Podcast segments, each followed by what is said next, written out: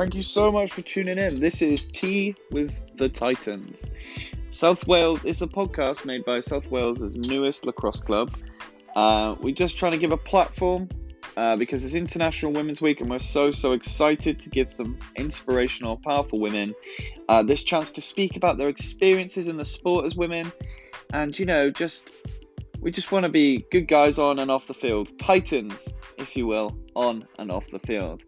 So please sit back, relax, and enjoy this podcast.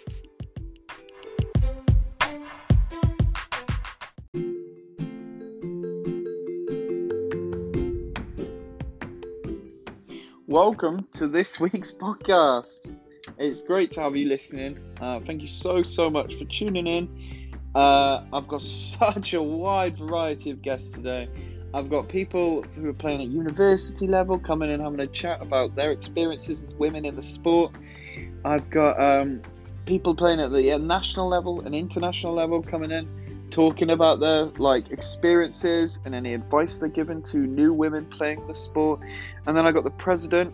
Well, first off, I have the president of the ELF, the European Lacrosse Federation, Steph Michelson who is uh, this is a special special episode for celebrating International Women's Week, and Steph Michelson is the pinnacle of that. So she found that she was wasn't able to play at that higher level uh, due to natural athleticism and being late to joining the sport in a serious way. So she just fell in love with the community, and I think it's such an inspiring story because she then did what she could in an administrative role because she's just wanted to give to the sport, and I think we can all be inspired by that. Uh, so here's my first guest. Without further ado, Steph Michelson. Thank you very much for listening. Cool. So hello, Steph. How are you? Hi there. How are you today? yeah, I'm good. Thanks. How are you doing? I'm good. Yeah, it's great to hear from you. Awesome. So thank you so much for being a part of this International Women's Week podcast. I'm very, very excited to have you on and to hear a bit about your story. So, uh, first things first, can you tell me your lacrosse journey? Sure. Um, so I am from originally from Canada. and I played at university, um, much like quite a few people in Europe. Um, picked it up at uni. Uh, was not any good whatsoever. Um, we played like indoor lacrosse, so not box mm. lacrosse, but indoors because it was not. Uh, it was winter season, and winter in Canada is really cold. Um, yeah. Yeah. So uh, I would liken it to a bunch of girls running around with their like chickens with their heads cut off because it was a bunch of complete mm-hmm. new beginners. And whereas on the field, the ball tends to go like straight and it just keeps going until it loses mm. momentum. And um, we played inside a gym uh, so the ball would ricochet off the walls and just kind of go everywhere. Um, so it was loosely lacrosse, I would say. Um, I moved to the Netherlands to do my master's. Um, and in my student residence, there was a poster saying, We are looking for lacrosse players. And I thought, Oh, that's awfully handy because I'm looking for friends. Uh, so I remember it was like a February night. It was probably about two degrees. And I, you know, got on my bike, cycled to the sports um, sports center thinking, oh, I, you know, I've got my winter jacket on, but I've got my sports kit on underneath. Um, we'll be indoors. Off we go. Um, we were very much not indoors. It was outdoors. uh, and I remember introducing myself saying, hi, I'm Steph from Canada. Uh, and them just thinking, oh my gosh, she's going to be amazing. You know, Canadians, North Americans, we kind of have a, a reputation for yeah, being yeah. Uh, I was not great at lacrosse, um, and I think to this day I'm still mediocre at best. Uh, but I was like the 12th person on the team. So they had a full team at that point. Um, and this was in Utrecht, and I was playing with the Domstad Devils. So shout out to them. Um, and it was like the best. Uh, I lived in the Netherlands for five years. It was probably the best five years of my life. Um, we did everything together as a team, as a club. Um, it was absolutely wonderful. I loved it. And oh, you know, some of the some of the girls on on you know, I'm still friends with a lot of them on the team and and the world of lacrosse is quite interconnected still so i still bump into players mm. um, at different tournaments and stuff yeah wow amazing yeah amazing. And, so what happened so what happened next after university uh, so I worked in Amsterdam for a couple years after that, uh, and then I was still playing lacrosse. Um, and a friend of mine sat on the European Lacrosse Federation board, um, and she, then in 2012, Amsterdam hosted the European Championships. Uh, and this was the last time that men's and women's championships were held at the same event. And so there was, I think, 29 teams that uh, for that championships, and wow. it was, yeah, it was just like epic. Um, I had I kind of got involved not knowing what I was getting into. Um, mm-hmm. the ELF board at the time was um, uh, I guess, older gentlemen based in the UK, and the organizers in Amsterdam were a bunch of younger guys. Like we were all in our 20s at the time. Um, and there was like a, I think, a cultural disconnect between um, the kind of ELF board coming from the UK and being of an older generation and these new young guys coming in. Uh, in Amsterdam, and so I was somehow designated like the cultural. Uh, I was I was the liaison between ELF and the organizers, yeah. trying to smooth things over um, and just got really, really stuck into it and loved Amazing. it. Yeah, that sounds great. Yeah, it was so much fun. And I, I just remember like answering a thousand and one emails in the process to the event. And then at the event itself, it was just like you finally got to meet all these people that you'd been emailing with and you feel like quite invested in how the team mm. preparing for everything. Um, so I just remember like cycling around because it was at this big, big field hockey complex. So I think there were like seven or eight different fields. Um, so I got on my little blue bike and cycled around everywhere and got to wave. I just remember feeling like the star of the parade at one point. Um, That's amazing. So, yeah, it was so much fun, and it, it, just kind of struck me how much of a community lacrosse was. Um, mm. I obviously had so many good good experiences with my local club and my local team in Utrecht. Um, and then, you know, within the Netherlands, it's quite a small country, so you know everybody that plays lacrosse but then to have it explode to like a European level was was just amazing. And I was like, this is something that I really, really enjoy. I like every aspect of it. Um, and they were running for elections, and I was like, oh, I'd quite like to kind of step up. And I've proven myself that I'm I'm really good at answering emails, um, as I've been doing in the lead up to the tournament. So I ran for secretary, um, and was elected in. Um, and I guess it's kind of just spiraled up from there. Yeah, that's amazing. What a story. what a story. Okay. So thanks so much for sharing. I mean, you've had quite you've had a really unique story. I mean, most people sort of just start it in school, play for uni, and then maybe represent a national team. But not you. You went you did your crazy indoor stuff in Canada, went, right, I'm going to the Netherlands for my degree or my masters. Went yeah. over there, started it, and then just exploded on the international stage right away. Yeah, yeah. I mean, I never, I, w- I knew I was never going to be good enough to play on a national. Yeah, yeah. Not an, a natural athlete. Um, and so I just thought, what kind of contribution can I make so that everybody has an as amazing an experience as I've had? Um, and for that's me, amazing. Yeah. You know, organizing things, administering things. And um, so that's sort of where I found my niche. I mean, I do still play. I moved to London in 2000 well, basically that that was 2012 that Amsterdam hosted the ECs, yeah. and I moved over to do my PhD um, in November of that year. Um, so being in London for eight years. Um, but yeah, I've I've and the thing I've loved about most about lacrosse is, you know, you could be traveling anywhere in the world, and it really is literally anywhere in the world these days. Um, you know, Google country name, city name, lacrosse, uh, something will pop up. Hey, hmm. hey guys, hi girls, hey ladies, gentlemen um, hey folks, I am going to be in your town. Uh, do you want to meet up for a drink, a coffee? Can you jump yeah. Be here for, you know, I went to Argentina for six months for an internship, brought my lacrosse stick, emailed the team there. I said, hey, can I come and train with you guys? And it was all guys at the time.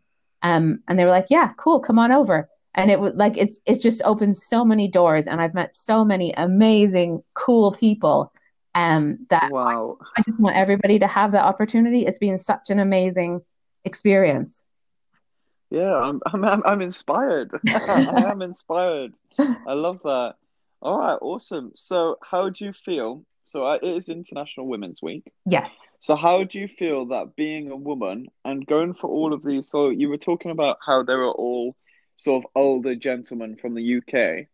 How do you feel that being a woman has impacted your ability to sort of go up through the ranks at the ELF? Have you had to work harder?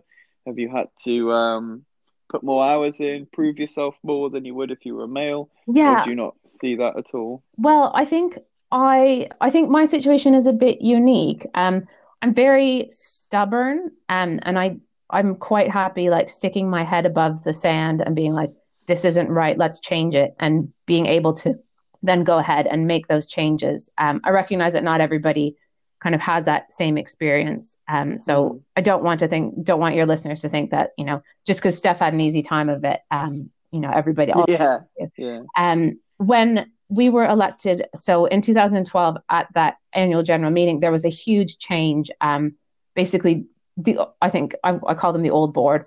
Um, I think they all realized that it was time for a change, and a lot of them just decided not to run. Um, so it wasn't like a massive coup d'état. Yeah, yeah. Um, but I think the re- they had realized that the world was changing, lacrosse was changing, and there was a whole group. There was about seven or eight of us that were really keen to start, you know, be making yeah. changes and being, you know, just a slightly different organization. Um, so that in that sense, it was kind of like a group act that we all undertook.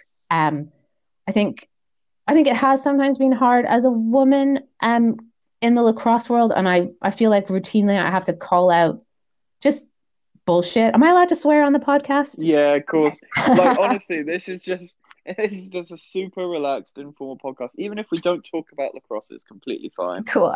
so you had to call out bullshit. What sort of bullshit did you have to call out? Um, just like pointing out to some people, have you realized that there are no women on this board, on this panel, in this coaching group? You know, where is your 51%? You know, you know, women make up slightly more percent of the world yeah. overall. You know, where are the women? Why are we not here? You know, you say, and if you want to grow lacrosse, there's women are a huge market. You know, women yeah, drop out right. of sport at young ages, but there's something about the community within lacrosse.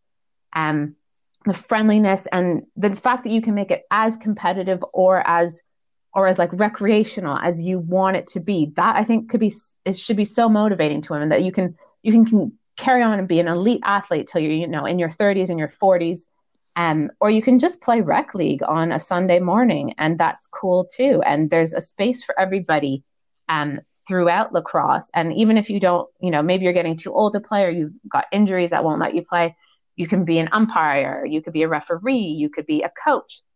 Yeah, exactly that. All the administrative things. Um, and you can do all of those all at once and you can yeah, I, I just love the fact that you could do there's so many different aspects of lacrosse you can get involved in. And, you know, we're such a small sport kind of globally that we shouldn't be turning anybody away. If somebody wants to help, for heaven's sakes, say yes. Be like, what are you interested in? Cool, we'll find something for you to do.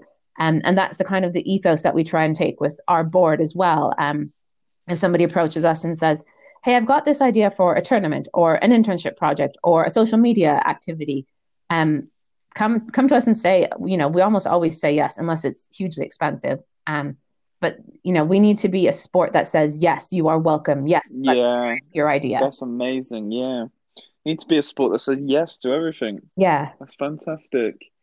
It's I find the thing with lacrosse, I mean, it's very much it's it's such a community because everyone does know everyone, but it's very much the players make the sport. The players it's very much so like if you're talking about um think of it rugby or football, they'll put the tournament on and then the teams will come, but it's all this whole time it's owned by the tournament, you know? Yeah. Whereas very much if you go to a tournament, like I went to the uh, the Prague under 20s tournament back in 2019 with Wales. Oh, excellent.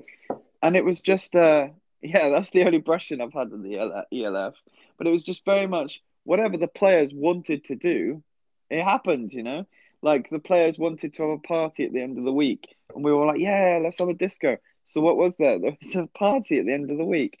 And I just think never really in any sport have the play, it's for the players sort of made by people who used to be players, knowing what the players wanted. And I don't know, it's just so nice that the people who are competing get so much of a say in what they want, kind of thing. If that makes sense. No, absolutely. Um, and I think that's because everybody who you know organizes across has been a player, and I think generally the organizational side of things, we're all still quite young like i would say most mm. most administrators organizers whatever coaches are within Europe are probably under 45. And so, you know, we haven't stopped playing all that much. We might, we're probably a lot slower.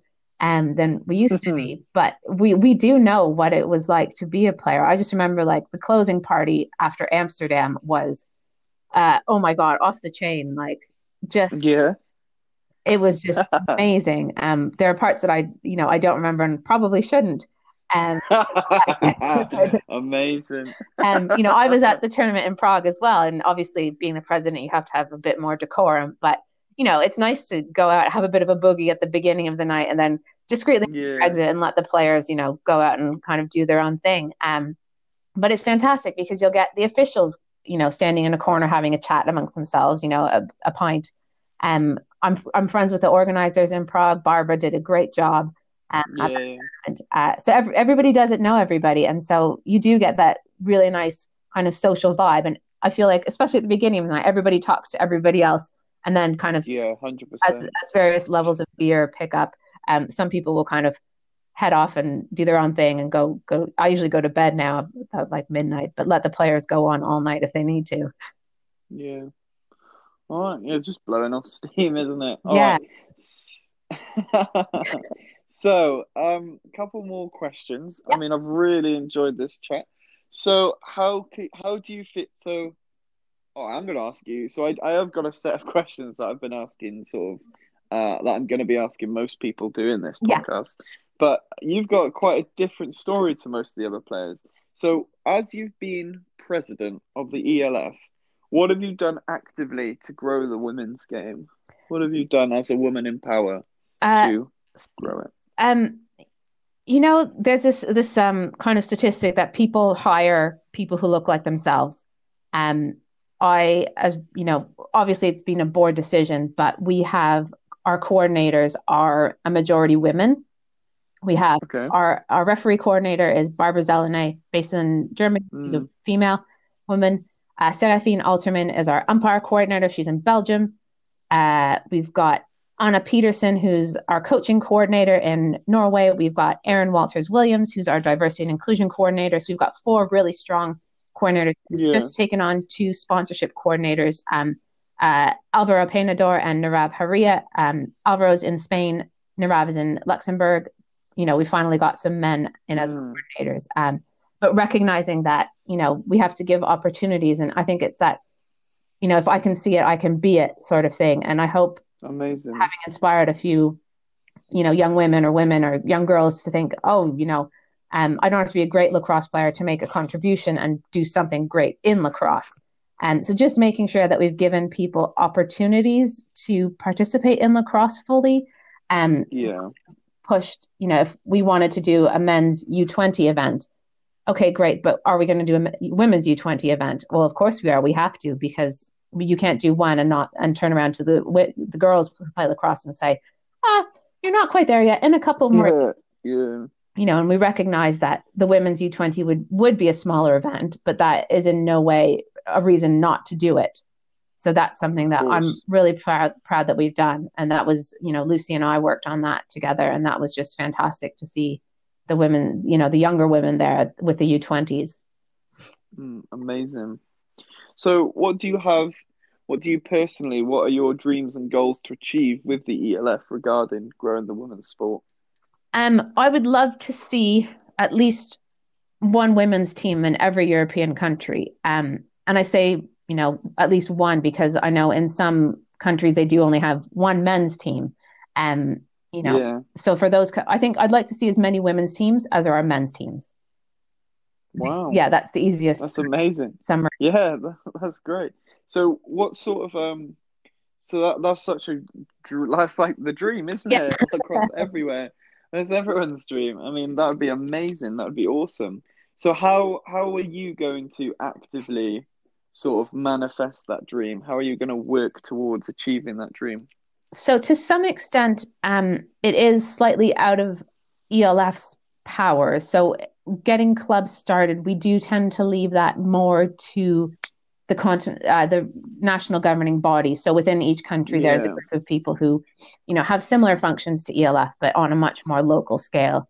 And but you know, we do try and encourage, um, you know, if there's a group of guys, why aren't you inviting your sisters? Why aren't you inviting your friends, your girlfriends, your, you know, schoolmates? Mm. Um, to do that and making sure that they do feel welcome to join. We've got uh, equipment grants so people can apply to us if they need sticks to get their new club started. And we can arrange that as well. Uh, we are trying to do as much as we can in terms of our officials and really encouraging more women to get involved in officiating as well. Um, and really training up our umpires, so our women's officials, to provide you know a high level of, of officiating throughout Europe. And in terms of coaching, so Anna Peterson, as I mentioned, is our coaching coordinator, and along with Henning Schmidt from Luxembourg, um, they have coached. The, they they've been doing this coaching training program, um, and they have done over hundred coaches in hundred days. So they've trained up hundred. Wow. Um, and I was chatting with Anna about this a couple of weeks ago, and she said there have been as many women attending their coaching coordinator, uh, coaching uh, learning Amazing. as there have been men. So there's a whole new Amazing. cadre of female of women coaches um, ready to go, and so I think that is inspiring in and of itself because I think if you can see a, a woman or you know a young woman or a girl being a leader within that community that is inspiring to so many other people and thinking oh if i'm going to be coached by a woman that means she's really good that means i could be really good too i'm going to go try Yeah, sport definitely. She's sort of made her way, so she's obviously going to be better for making her way there. yeah exactly That's amazing. Wow. That's great. So, uh, so yeah, that's your future plans, sort of grow the game and support teams that are growing the game. So, uh, how, like, what's next on your personal lacrosse journey? You're obviously playing for Clapham, as you said. Yep. So, what's next on your personal lacrosse journey? um getting back onto the field when we're allowed Yes. to um, yeah this covid thing is just ongoing and it's sort of yeah just detracted from all the uh, like all the amazing lacrosse stuff that we should have been doing so last year uh, Yeah. over Easter, we were going to run the first women's box, um, like clinic slash event. So we ran a tournament called Wow. eBox, um, which is the European Box Invitational. Um, we invite national teams, and there's you know box across is still sort of, um, it's it's it has found its feet, but it's still not as strong as field. Oops. Um, it's not as strong as field lacrosse. Um, so we've been putting a lot of effort um, into that, and we have a box v- VP coordinator. Uh, initially with Sean Gibson, now it's František Klima. So they've been doing great work, really promoting box. Um, and so we have this e-box tournament that we run uh, over Easter weekend. And last year, uh, František and our friend Brian Whitmer uh, thought, you know, we should get some women's lacrosse involved, and so we came up with this event called She Box, um, which Oh, wow. which I thought was just like Uh-huh. such a clever name. Um, That's cool. and so that would have been really our first like big win Yeah. box event, and it was going to be part clinic, part tournament. Um, and obviously that was like the first thing to drop after the start of the pandemic. Um, so that was really disappointing, but it definitely showed that there was an appetite to have women specific box events going on, and that's something that we are looking to grow the support of that. Yeah, that's amazing. It's funny, uh, it's funny you mentioned Brian Whitmer because I've actually been uh, living in Prague. So I've just moved back to the UK because COVID got pretty bad. Yeah. But yeah, I was uh, training with Brian Whitmer. was yes. teaching out there. Do, uh, I was basically doing, you know, Charlie Albury's old kind of job from last year. Yeah. You had him over there doing. I was basically doing that sort of thing. Oh, nice. But uh, COVID was too difficult, so I just came back for a while. yeah. And hopefully just right place, wrong time, I suppose. But um, yeah, so I'll just be heading back over to Prague soon. Oh, excellent. Yeah, so it's pretty cool. So uh, I've sort of seen uh, the European side of lacrosse, and especially seen the youngsters playing box lacrosse. Uh, oh my God, the standard from what I'm used to in Little Wales. Yeah. It was like it was like seeing a completely new sport with open eyes. Like honestly, like so field lacrosse. We I'm obviously playing with a load of freshers, and they're as good as like they all have the heart and they all put the work in. But they are at the end of the day still just freshers. They're new at uni. They're new to the sport. Um, I'm new to the sport, but going over there and just seeing people who've had sticks in hands from such a young age was just so refreshing for my sort of inspiration, encouragement. Like I came back over with a real like lacrosse fever. I was like, "We're training, we're doing this. Come on, let's go, let's go." Yeah. And I just think that's so. I would encourage anyone to go and see lacrosse uh, being played at such a high standard anywhere. Absolutely, and I think that's one way that we sort of start to level up um, European countries against you know the North American kind of dominance. Is you know the sooner you pick up a lacrosse stick, the more natural it yeah. is. You know, the more fearlessly you play, um, and I think that's why the Czechs are you know some of the best players with in, in Europe, really. Um, and I think more countries should be doing more to grow lacrosse, you know, grow it grow it down in the sense of like going down in age. Yeah. Um, and especially when you're looking at, you know, young kids up until the age of about like 10, 11, physically there's not that much difference between boys and girls. So you can do mixed lacrosse and nobody really, you know, notices the difference as long as it's, you know, minimal contact or non-contact. Um, there's absolutely no reason why you should be splitting boys and girls. I mean, there might be school system differences, but you know, physically you can have boys and girls playing lacrosse up until the age of like 10 or 11 before you really know yeah. difference. Um, so in terms of, you know, settings where there's maybe, you know, not enough boys or not enough girls to make their own teams, well, one option would be to have smaller teams, of course, but also then to mix those two together and have them play together. So I think there's lots of opportunities to just kind of include girls and women throughout lacrosse, you know, the, mm. the whole journey from young to old. Mm. Okay, so on it, that's that's so interesting. You you mentioned that because uh, we are so there's a there's a scheme in Wales called the uh, five times sixty scheme, and basically uh, we as the Titans, uh, so COVID's obviously put a stop to our plans, but we've gotten in contact with the uh, Cardiff Council and the Sports Council Wales in regards to uh, going into schools and teaching pop lacrosse at like uh, I think it was like year eight level. Yeah. So we're, we're really interested in getting into schools, but I was going to be do focusing on all of this year kind of thing, but obviously COVID's happened. So now, and then next year, I'm unfortunately doing my PGCE. So I'm not going to have any time to do it until about three years' time, which is such a shame, really. Yeah. But um, it's definitely something we as a club are very invested in because we realise that in Cardiff, if you don't play rugby, you don't play football, you're not going to play anything. So if we can give people an alternative sport you don't play football, you don't play rugby. Oh, but you could play lacrosse. Yeah. Then we've already got interest from like the age of 12, 13. So I just think that coming up, we need to focus on the young people because they are literally the future of lacrosse. and so we're very lucky as a team to be all sort of low 20s. Like we've got no one over 25 in our team. Yeah. So we're very approachable to young people, and we've all got a lot of energy and a lot of stuff to give. Like we're doing stupid things like making TikToks and uh, growing our social media and things because that's what we're good at. Yeah. We're young people. That's what we're good at.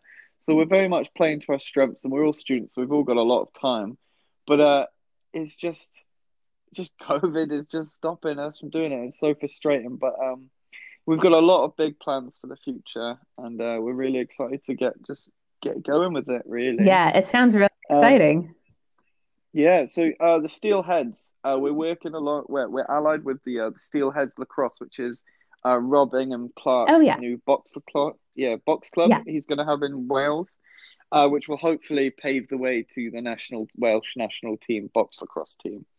Uh, so we're very much allied with that. So our players will be the Welsh sort of uh, feet and that because he's based in England. Yeah. So our player base is going to be the sort of player base kind of thing. So that's very, very exciting as well. So we can have a bit of box and a bit of field, which before there was nothing. Yeah. So I just think I've got, it's going so fast as well. It's always kind of struck me, and I, I say this as somebody who's lived in the UK but hasn't grown up here, that um so much lacrosse is in England, there's quite a bit in Scotland, yeah. but very little. It sounds like within within Wales itself. But obviously, like the Welsh national teams do quite well.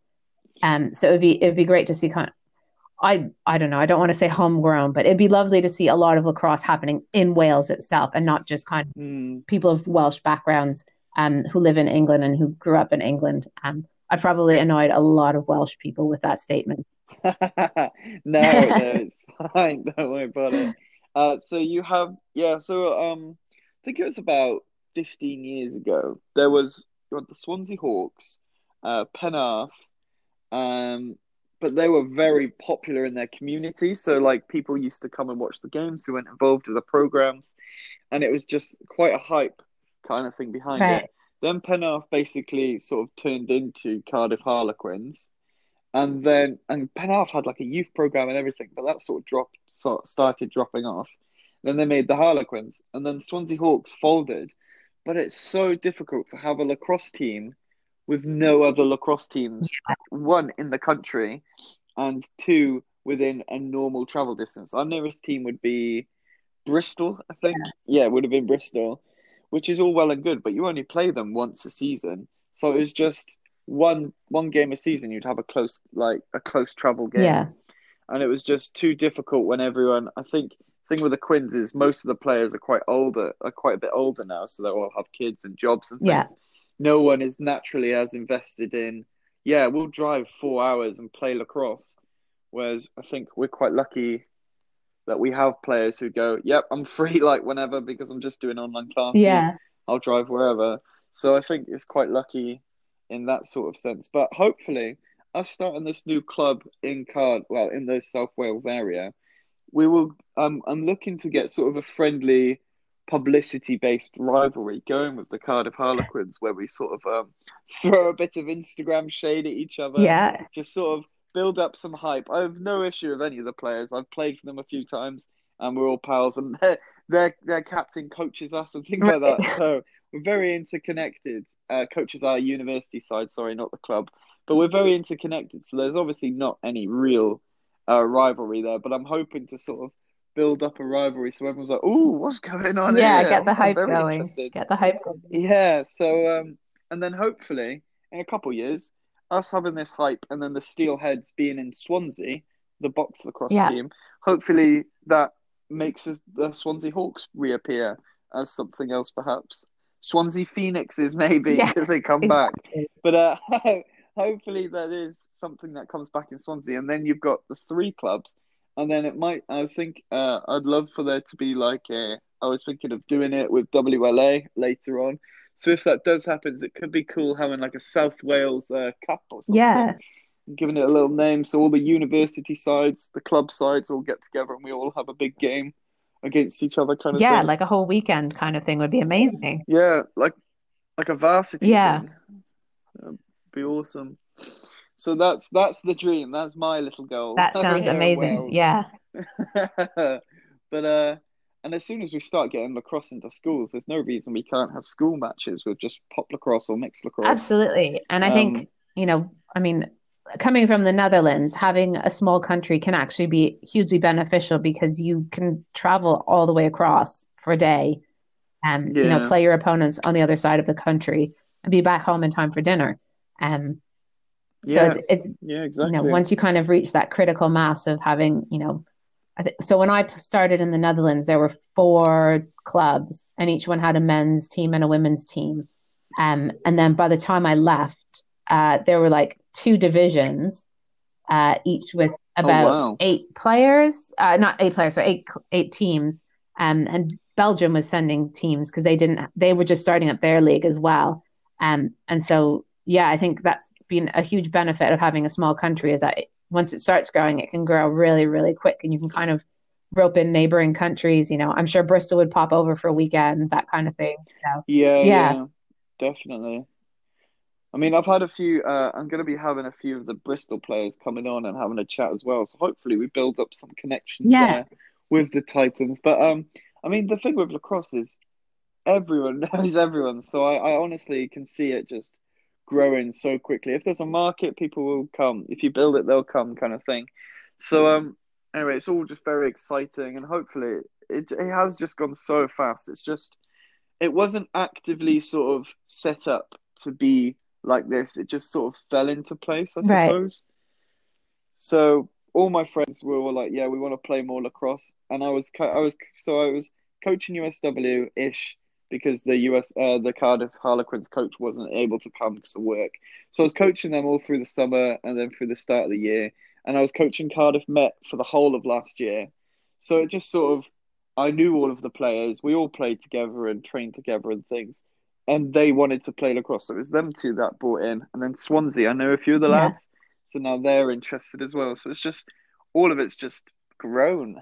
That's the best way to describe. Yeah, it. it, It's just it's nice when it's kind of organic growth. Um, yeah, Yeah. and sometimes you do need to give it that bit of encouragement. But I, I've seen a couple of clubs and you know countries even where it's almost forced growth, and and it's not necessarily sustainable. So you, I mean, it's it does rely having you know passionate, just having passionate people involved, boots on the ground. Um, and I think that's that's the best way to grow lacrosse because then that passion is in you know and that enthusiasm is so contagious and people are just like yes I will do whatever this person says because I think they're amazing and this sport is amazing Yeah.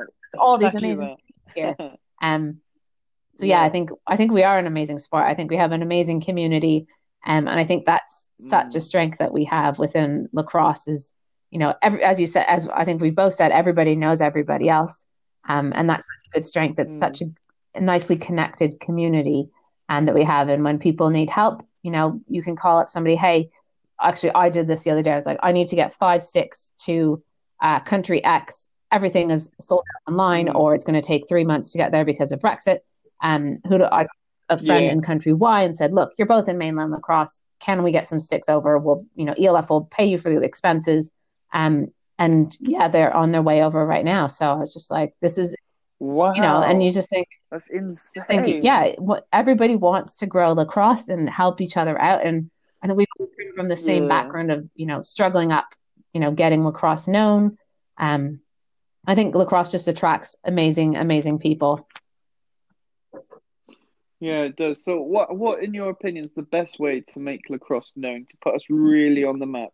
Is it male exposure on TV, or is it growing the game in schools, or something else entirely? How can we put, how can we best put lacrosse on the map? I think to grow players definitely helps to get into schools. Um, if you get kids in Mm. when they're young, um, I think they'll stick with it for a very long time. And that being said, you know, I know so many people who've picked it up at uni, um, in re- regardless of what country it's in, um, that I think that's also there. And I think having a good social aspect as well is really helpful because I think ultimately people want to do a sport because it's fun. You know, maybe they're super competitive. That's great. That's the national team. But I think the vast majority of players play lacrosse or any sport because it's fun, because they, they're there with their friends. Um, you know, and it could be any sport that they play. So how do we make it lacrosse? Well, we make sure that it's fun, that it's inclusive, that people can see themselves, that it's, you know, a nice environment to be in, basically. Um, you know, social events to go alongside games are great. Uh, you know, having a club with both men's and women's teams is quite fun, especially like for the younger people, you know, um, a nice chance to, yeah, Yeah, obvious yeah. um, but not you know not necessarily um, i think just having a really good atmosphere and giving opportunities for socializing is re- really key um, and yeah just trying to be inclusive and making feel people feel welcome Mm, amazing. So that's all so so interesting to be honest. Yeah. It gives us a lot to think about how we like well how I can just grow the game. yeah do you So- guys have a women's team in the titans No, right, so that's something. Yeah, so that's something I've been thinking about. I really, really want to have a women's team. But the trouble is is we have um COVID has made it pretty much impossible just for the Yeah. moment. But I sort of um I had in mind, do you know how the NBA and WNBA works? uh not So totally have, so basically you have the um, for example, the uh, the Minnesota Timberwolves with like their logo, and then you have the Minnesota Lynxes who have like a very similar logo. but it's it's a wolf with a bow on lynx. top of its head. Yeah, and it all yeah, basically it all just comes under no, it not a bow on. It all comes under the Taff Titans umbrella. So they have a slightly different name, but we wear the same kit and we all sort of socialize together and we're all part of it. But I'm I haven't yet found um any I would like I don't want to have to ask people, would you like to do this? Because I feel that they don't really want to do it then. So I'm waiting for someone to go, This is amazing, I see what you're doing here. Uh, can we get a women's team going kind of thing? I think And then I think especially on the women's side, if if you ask them, "Hey, I've got this idea, can you help me with it?" yeah. I think that brings I, I think that brings a lot of people in and that's something that I've found um you know we you know sometimes we I do go around and tap people on the shoulder and say hey would you consider applying for this? I think you'd be really good at it. Hey have you thought about doing this coaching program? I think you've got some yeah. skills. Um I think it is a matter of sometimes just tapping people on the shoulder being would you think about would you do me a favor and consider this? Or you know i think you've got lots of good skills that would make you a good x y or z. Do you want to come play with us? Or you know are you you know i heard i hate going yeah, up to yeah. the captain of the university and being like i know you're graduating next year do you want to keep playing lacrosse and here's a good way to do it and um, i think yeah i think it's hard to say i don't i don't want to generalize but i think sometimes on the women's side we need to kind of get that encouragement to do it and there's obviously imposter syndrome of you know, I don't know if I can run the whole club, but if you're just like, hey, you know, we're here to support you. We want to see a women's team growing. Um, that might just it might just be as simple as that of just like poking a captain or two. Mm-hmm. Hey, you know, do you want to keep playing after uni? Come and play with us, and you know, we'll get you the support. We've got field books out already. Um, you know, it's a good atmosphere. We we go to the pub on the weekends, that sort of thing. Yeah, well, yeah, I'll definitely uh, give it a go. To be honest, I mean, it's something that I I'm quite passionate about, and I know that uh, the local universities have like about three teams, like three women's right. teams. So there's so much women's lacrosse in the area. There's just no clubs. Yeah.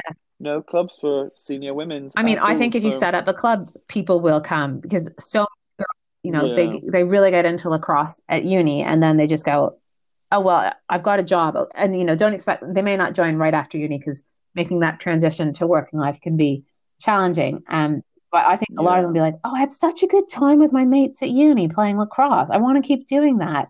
Oh, hey, look, the Titans have a mm. women's team. This is awesome.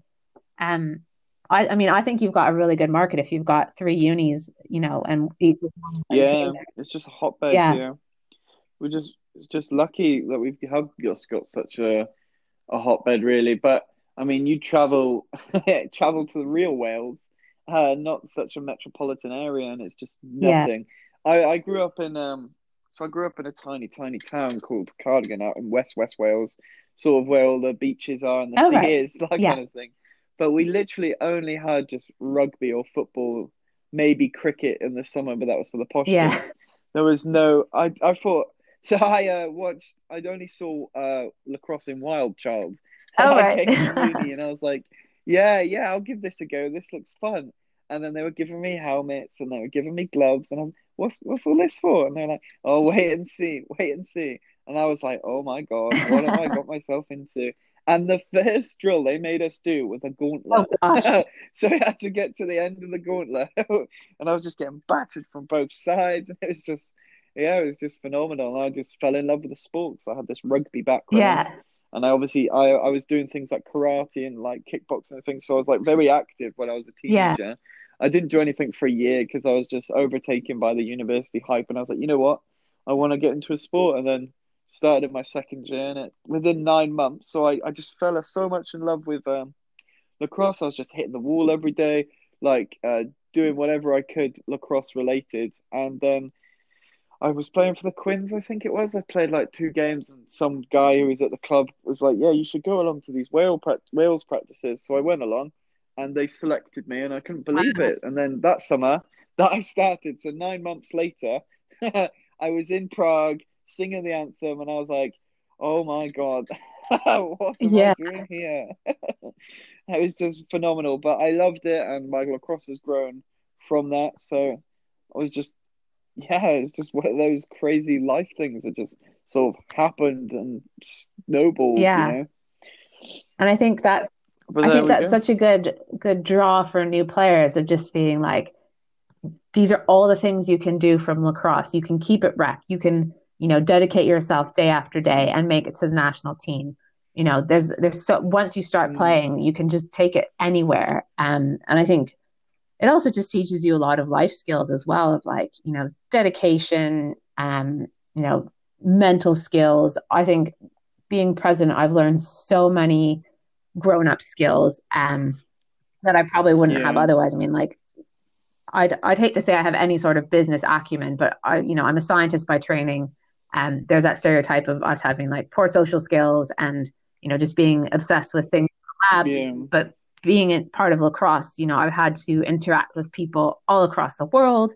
Um, you know, think think like an adult, think strategically. How do I how do I maneuver ELF to be in a position to do X, Y, and Z? How do we grow women's lacrosse? How do we grow youth lacrosse? What kind of tournaments do we need to have? And so, it, you know, you can make it can be as much or as little as you want. Um, and I've, you know, some I know some I've made as much as I possibly can uh, from the governance side, but other people obviously make it as much as they can from the national team side. Mm. So, yeah, it's it's very important that you can take in whichever direction you want it to go. Yeah.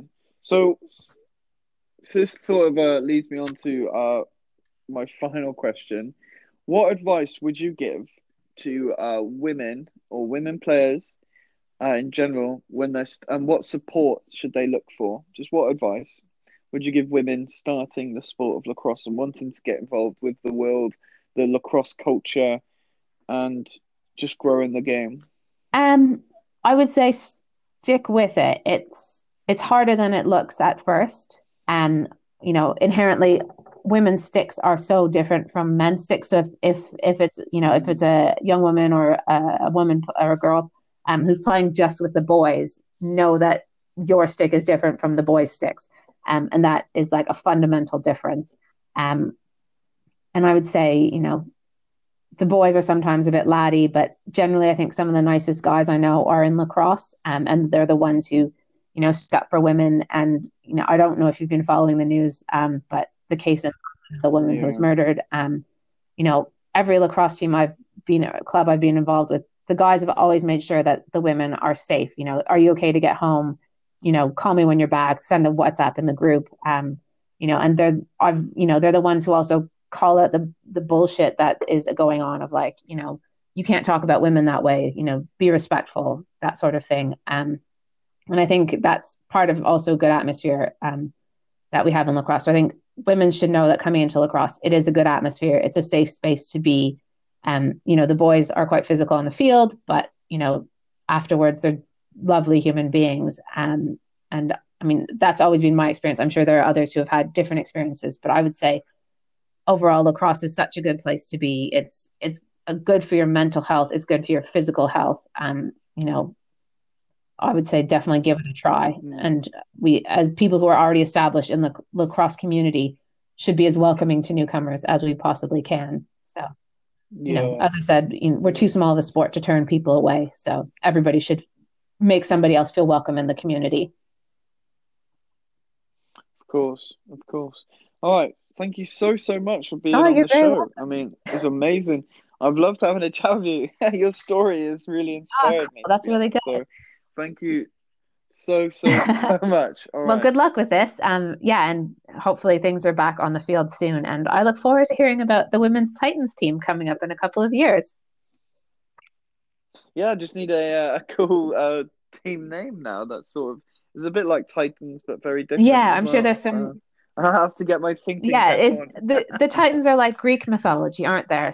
Aren't they? So they're yeah, something. So actually, the, yeah, we, we're called the Titans, but we have Zeus on our logo. Yeah. So it doesn't really. Uh, we so someone told me this, so I, I obviously created the logo and did all of that side of it, and our committee members were like, "That's a god. That's not a Titan." And I was like, "Yeah, yeah." So oh, by Titan I mean one that is big and awesome in yeah. power, saying who we are as players. but yeah, I just I just like the logo with the lightning bolt. It is pretty cool. cool yeah. so we do need to. uh think of something a little bit similar. Yeah. There must have been female titans as well. Maybe you just then yeah, typically name them.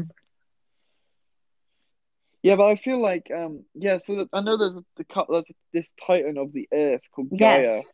but then I think that would be kind of she's like the main titan I can think of. But then I was like, that doesn't really the Taff Gaias. It sounds a bit kind of sounds a bit now. Yeah. So I, I will think about. So I was then thinking of like powerful female warriors, you know, and then I was like thinking about the Welsh sort of twist to it, so like, um, the Taff Celts or Ooh, something that'd be like quite that. Cool. I thought that's yeah, I was I was really into that because you know that um, Boadicea, the Welsh uh prince princess, was she was Welsh? Like, on the chariot and stuff. Yeah, taking on the Romans and that. She was like really like I, well. I've, I've, So we could have the logo. yeah, I've definitely that. heard of her, but I've it, I was always presented of the fact that Mm. she was English. Maybe that's just England. Oh, maybe she's so cool we both Yeah. want her. We're like, yeah, she's one of ours. She's one of ours. No, she's one of ours. but uh, so I, I will be thinking of something similar like that. I'm hopefully going to find a word that has the T on it, the Yes, alliteration yeah. going, because Taff Titans pops and then tough Yeah. something else. Maybe. So the only other thing I could think of is like Taff Trojans, but that's not really female. No, So it's got to be something womanly and powerful, you know, because they're going to be a kick-ass, badass. I mean the team, so- Amazon, but you don't get the alliteration. I was. It's funny. I was actually honestly thinking of the Amazons, and then I was like, yeah, but people will just be thinking of Amazon delivery. Like, no one's going to be thinking Yeah. of a lacrosse club, really. So I was genuinely thinking of I mean, that might be a good like- marketing ploy, though. If you want to increase popularity, like Google search optimization, Mm. some I don't know how that works. Um, Oh, But yeah. yeah, just some hashtag Yeah, Amazon. yeah. Just piggyback off them. Yeah, it could be. I will definitely have a think into it. I mean, obviously, I need to uh, get the uh, the ladies who will be making the team involved yes, ASAP, yeah, ASAP, so that um, speak to them if they all hate the name Amazons. Yeah. I'm not going to make them be the I mean, Amazons, ask you know? them, see what they want to call them. The Yeah, idea. exactly. Yeah. club. Yeah. Anyway, so thank you so so much for being on You're the very show, welcome. and I really did enjoy. It. Yeah, it's been a chatting to you. pleasure. Thanks so much, Zach.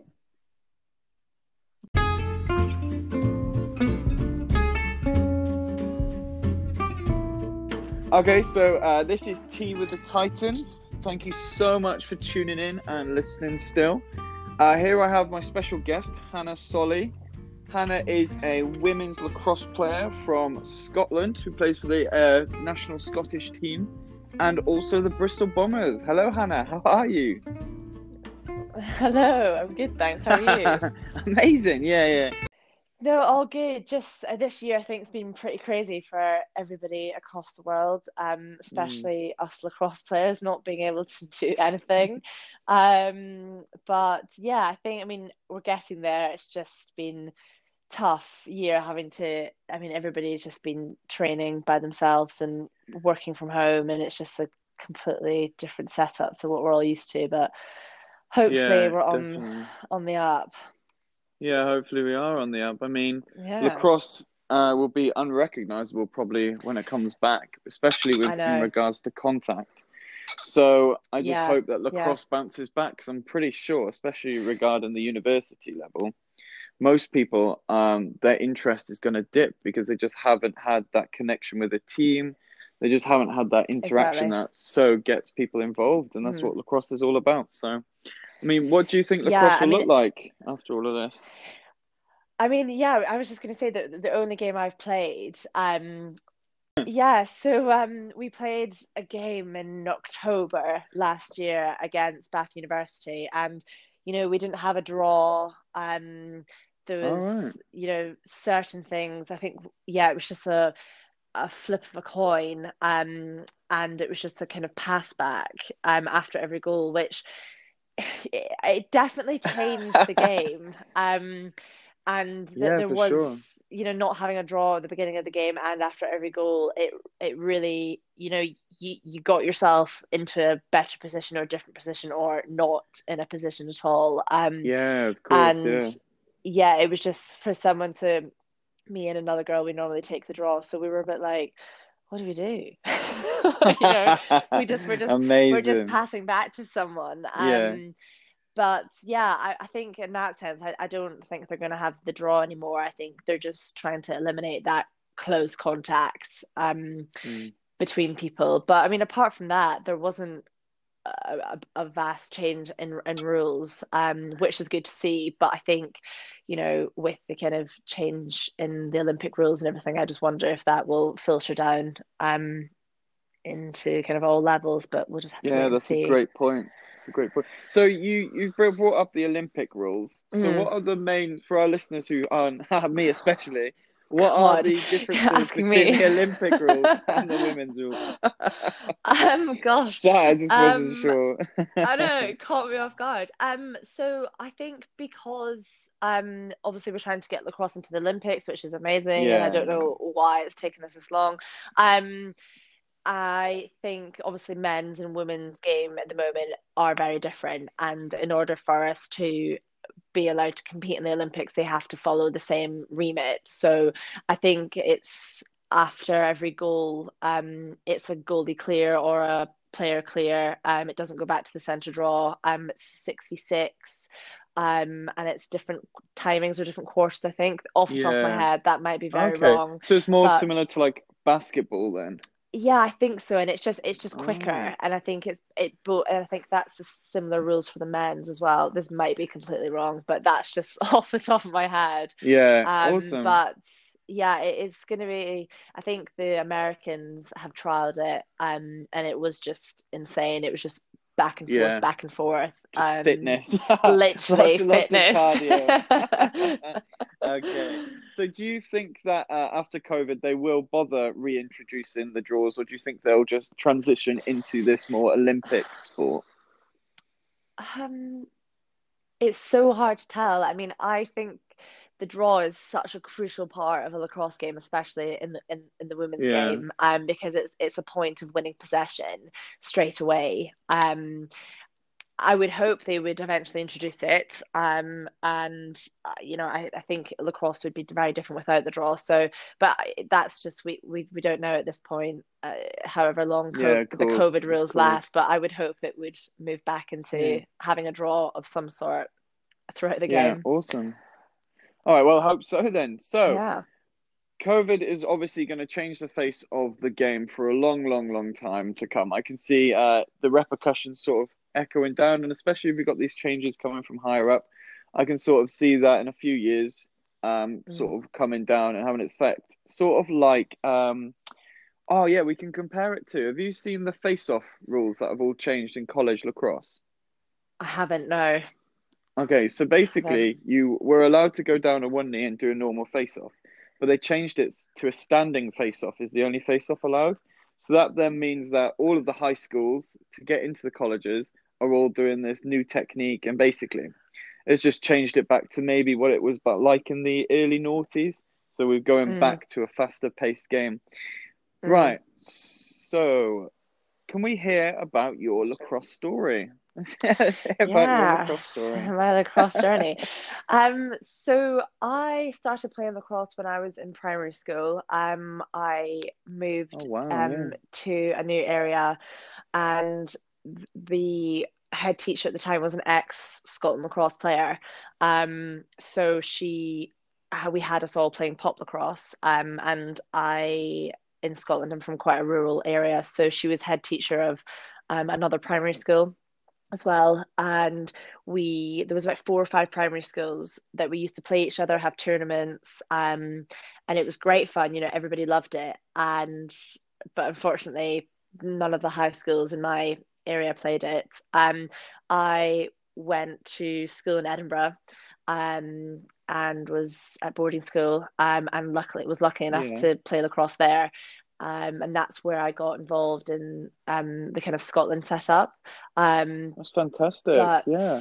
yeah, um, and then did a gap year, played in Australia for a bit, um, and then just played at uni. And then since then, um, I've just been playing with uh, Bristol really, um, and then doing Southwest lacrosse and still trying to continue with Scotland. But in a nutshell, and a quick, quick story, that's my Yeah. journey.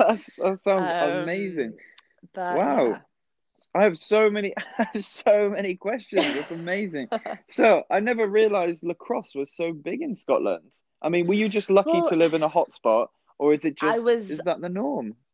It's it's not at all. I mean, I was very lucky um to live in well, not even to live, to go to a school where I had a head teacher who was an ex lacrosse player. Um, if I Yeah. had gone to a different primary school, then I wouldn't have had that opportunity. Um, and I think when I was at school, there was only about five or six schools in Scotland that played lacrosse, and Oh, they wow. were yeah, they were mainly all um private schools, but I think that that's definitely turning now. You know, Lacrosse Scotland have done a Yeah, lot to, yeah, you know, sure. develop and push lacrosse into um, primary schools and high schools, and it's just getting the teachers, uh, PE teachers and teachers trained up, and you know, the equipment and everything. So there are more schools across Scotland playing lacrosse now, which is great. And I know there's more clubs getting set up and you know, fantastic. other parts, but it, it is really good. But there's still a long, a, lo- a long way, a long way to go. That's bonkers. um, yeah, of course. Yeah, of.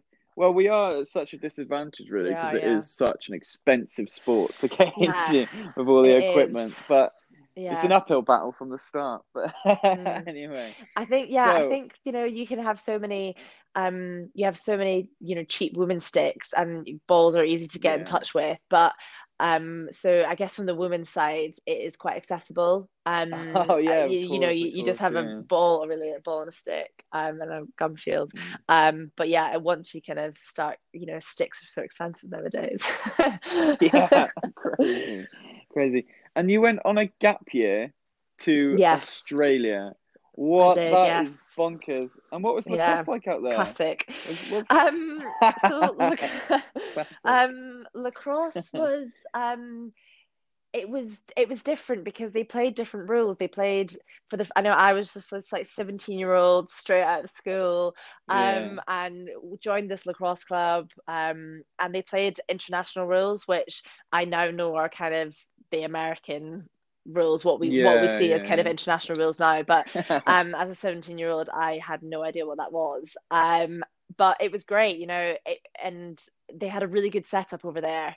Um and you know met some there was some really good coaches and met some great people and we were able to play was able to play a few games while I was there. Um but Amazing, yeah I think they've got they've got a good setup in Australia. I mean Aussies are mad for sport but yeah Yeah, they lacrosse love it. yeah their their lacrosse was I was very surprised Okay. um at how you know the talent that was there and I was like oh gosh I just Is it a high standard? I mean, yeah, there was a girl that I remember one of the girls, she'd only started playing, you know, a few months prior to me joining and she was she was really good.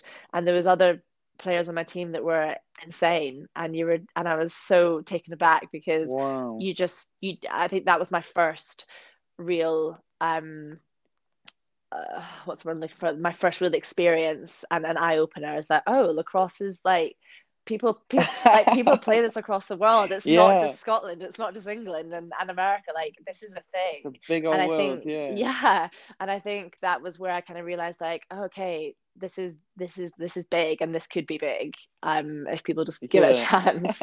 Um but no, it was Exactly, it was really fun and yeah, it was it was good to keep playing on on my gap here before I kind of went into uni, which was That good. sounds amazing. What an, what an opportunity what an experience. that sounds amazing.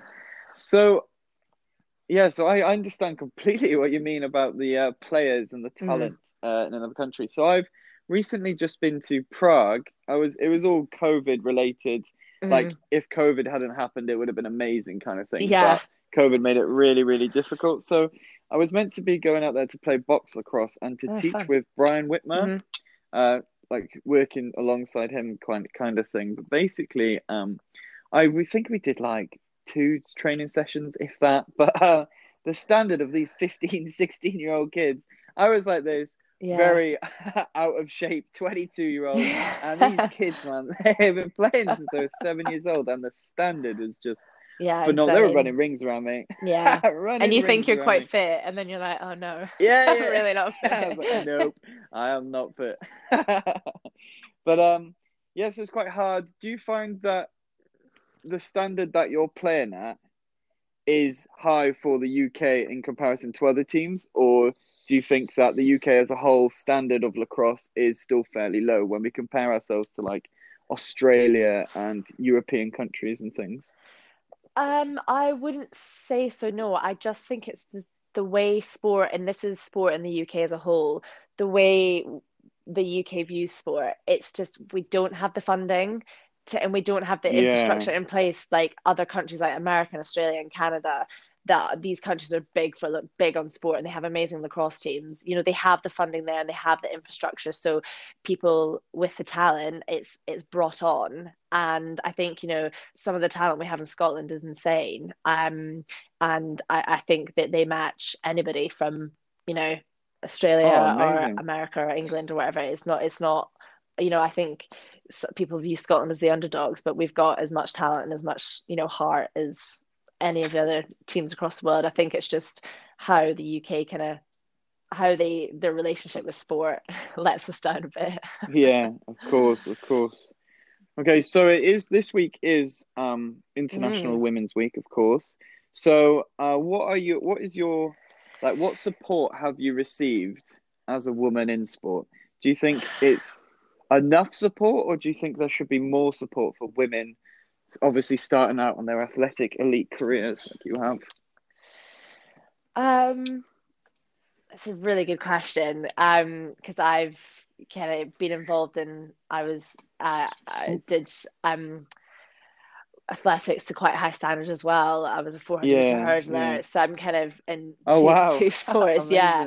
Um, Yeah, yeah, I, I, I would say yes and no to that answer. I think there could be more support for, you know, young women or young Mm. female athletes out there trying to get into the elite sporting world. Um, I know that there is still people, and, and for me especially, I've tapped into my local um local uh local council sports funds to get funding so I can, you know, get up to training, so I can buy myself equipment. Um, and I know other other people do that as well. But I think as a whole, I think the UK needs to do more for um supporting and funding female athletes for sure.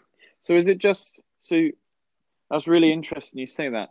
So if there was the funding, so say if there was all of the funding necessary to get all of these women playing with sticks in hands playing the sport, Mm. um, do you think that that would be enough to really grow the women's game? Do you think funding's the primary issue, or do you think there are other issues, sort of like um, representation, people not being aware lacrosse is even a thing, There's there's or there's definitely other other aspects. I think funding is definitely one of them. As you've just said, representation. Um, I think we need to do more across the UK, and I think you know, getting into the primary schools and getting into the high schools and making sure people yeah, have they play it at high school.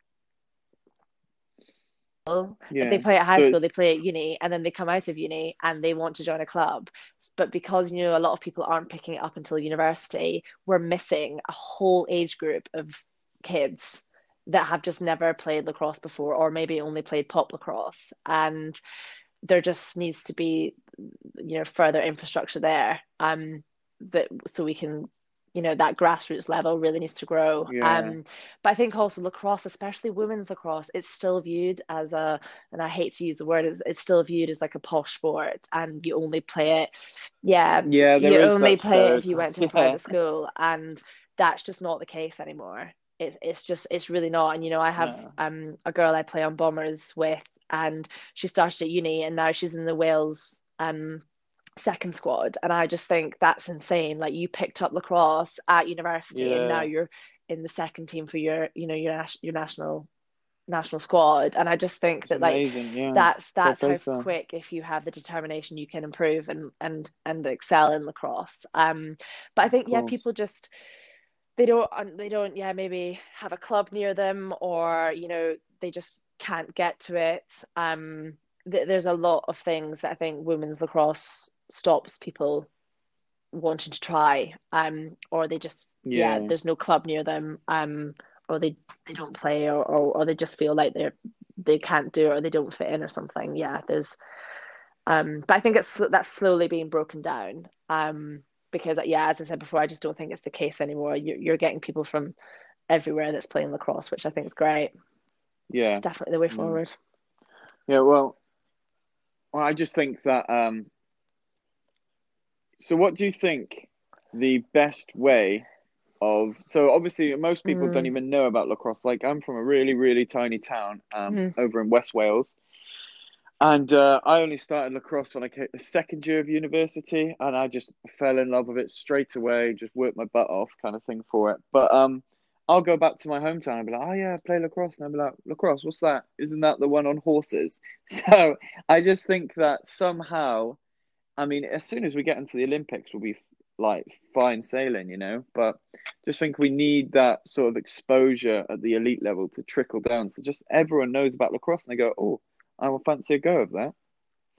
So, if you could give some advice to a woman starting out playing lacrosse on her lacrosse journey, because you've had such an amazing and interesting journey, what advice would you, as a member of the community and the great world of lacrosse, what advice and support would you say she should one look for, and what advice should she have in her game, um, branding herself, and what to like working hard and things? What advice would you give her?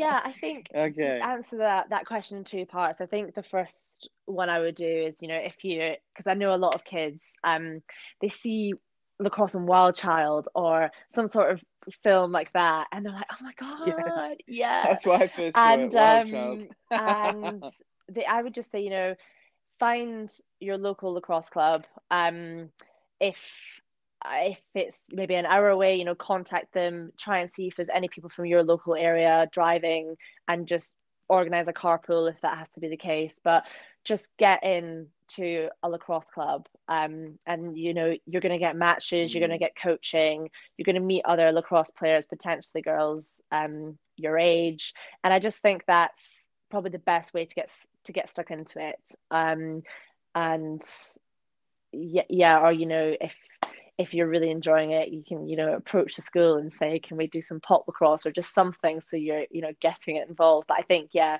if you've seen it on TV or a, your friend started it, that's what I would suggest. Um, yeah.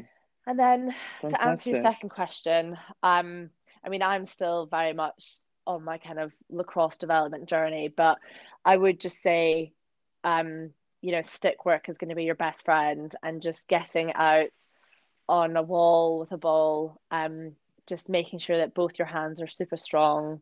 Um, you can, you know, do everything with your stick, you know, put it on the ground, pick it up well, um, and, you know, really working on your mm.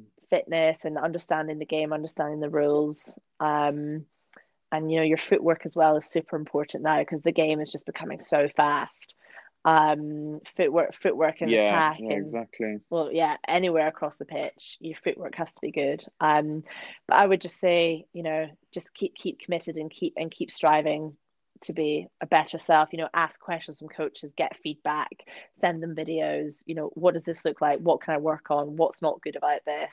Um i mean yeah i'm as i say i'm still very much on my development journey so just yeah. trying to improve myself but um it's great. Yeah, I think that's just, amazing. That's what I would suggest um, to someone just right. getting into the sport.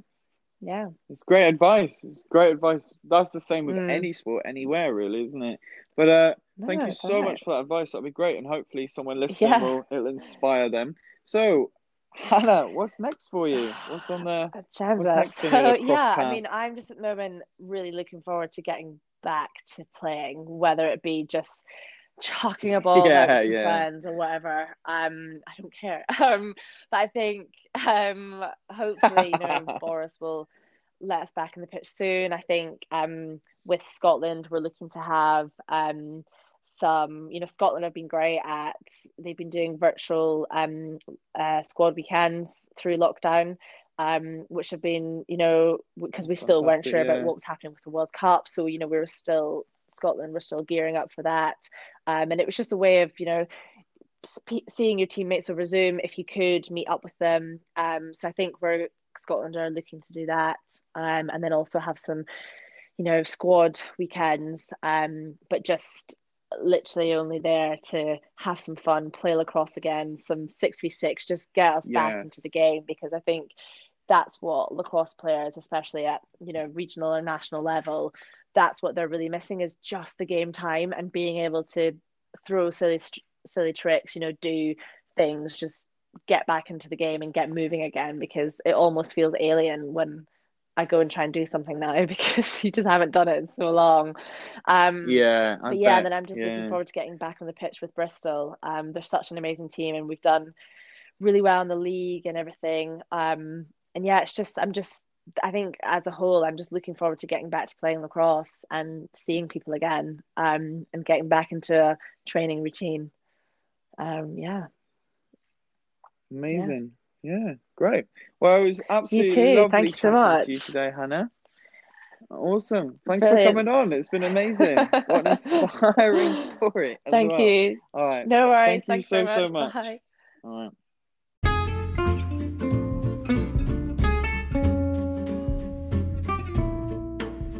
Okay, here we go. We have my uh, next guest to come onto the podcast. We've got Eliza and we've got Sophia from Cardiff University. Uh, both the girls have represented or are currently representing Wales, and they both play for the Cardiff Women's University first team. Uh, so, hello, it's great to have you here. We're so happy to be part of uh, your chosen teams to be involved in this podcast. It's such an awesome idea. Like I'm so motivated Yeah. And inspired that you guys are doing this as like a mental health motive, and also that you did a team for beginners because I think that's so important that lacrosse isn't just a competitive sport. Yeah, I mean, yeah, I suppose at the end of the day, our large in this, especially South Wales, because we are just a little hot pocket, like in the middle of nowhere, nothing really around other than Bristol. But it's just like so bizarre to get players who are already experienced in the local area because people only come to Cardiff, sort of thing, for university, fall in love with it, and then live there. So Yeah. ev- well, everyone I know has always started uni- uh, started lacrosse at university. I think there was one person on my whole university team uh, who used to be a Swansea Hawks player when he was like a young teenager, and he's the only guy that ever picked up a stick. so I think it's just uh, yeah, it's just fresh as every year, and I just think it's such a fast growing sport. It should just it should just take off in the area, and I think we are sort of lucky to have four universities in Cardiff, especially with the men's side of it, and the women's side. No doubt there should be. Is there a Cardiff women's team in Cardiff? No, there isn't. But I think Wales train um, in the Cardiff grounds anyway. Sometimes, right. yeah. Yeah, yeah.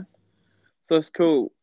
Well, hopefully they will sort of grow a woman because there's obviously a lot of women who are playing at a very high standard in Cardiff Uni, uh, Swansea Uni, Cardiff Met even are playing all the very high. Well, and USW. Yeah. No, it's, it's so knew it, sorry, exciting that so many people are into lacrosse now. Yeah. Because I remember, obviously, for yourself, you learnt it in at university. I think that's for a lot of men. Actually, they pick it up at university, but with girls, it's far more of a school sport.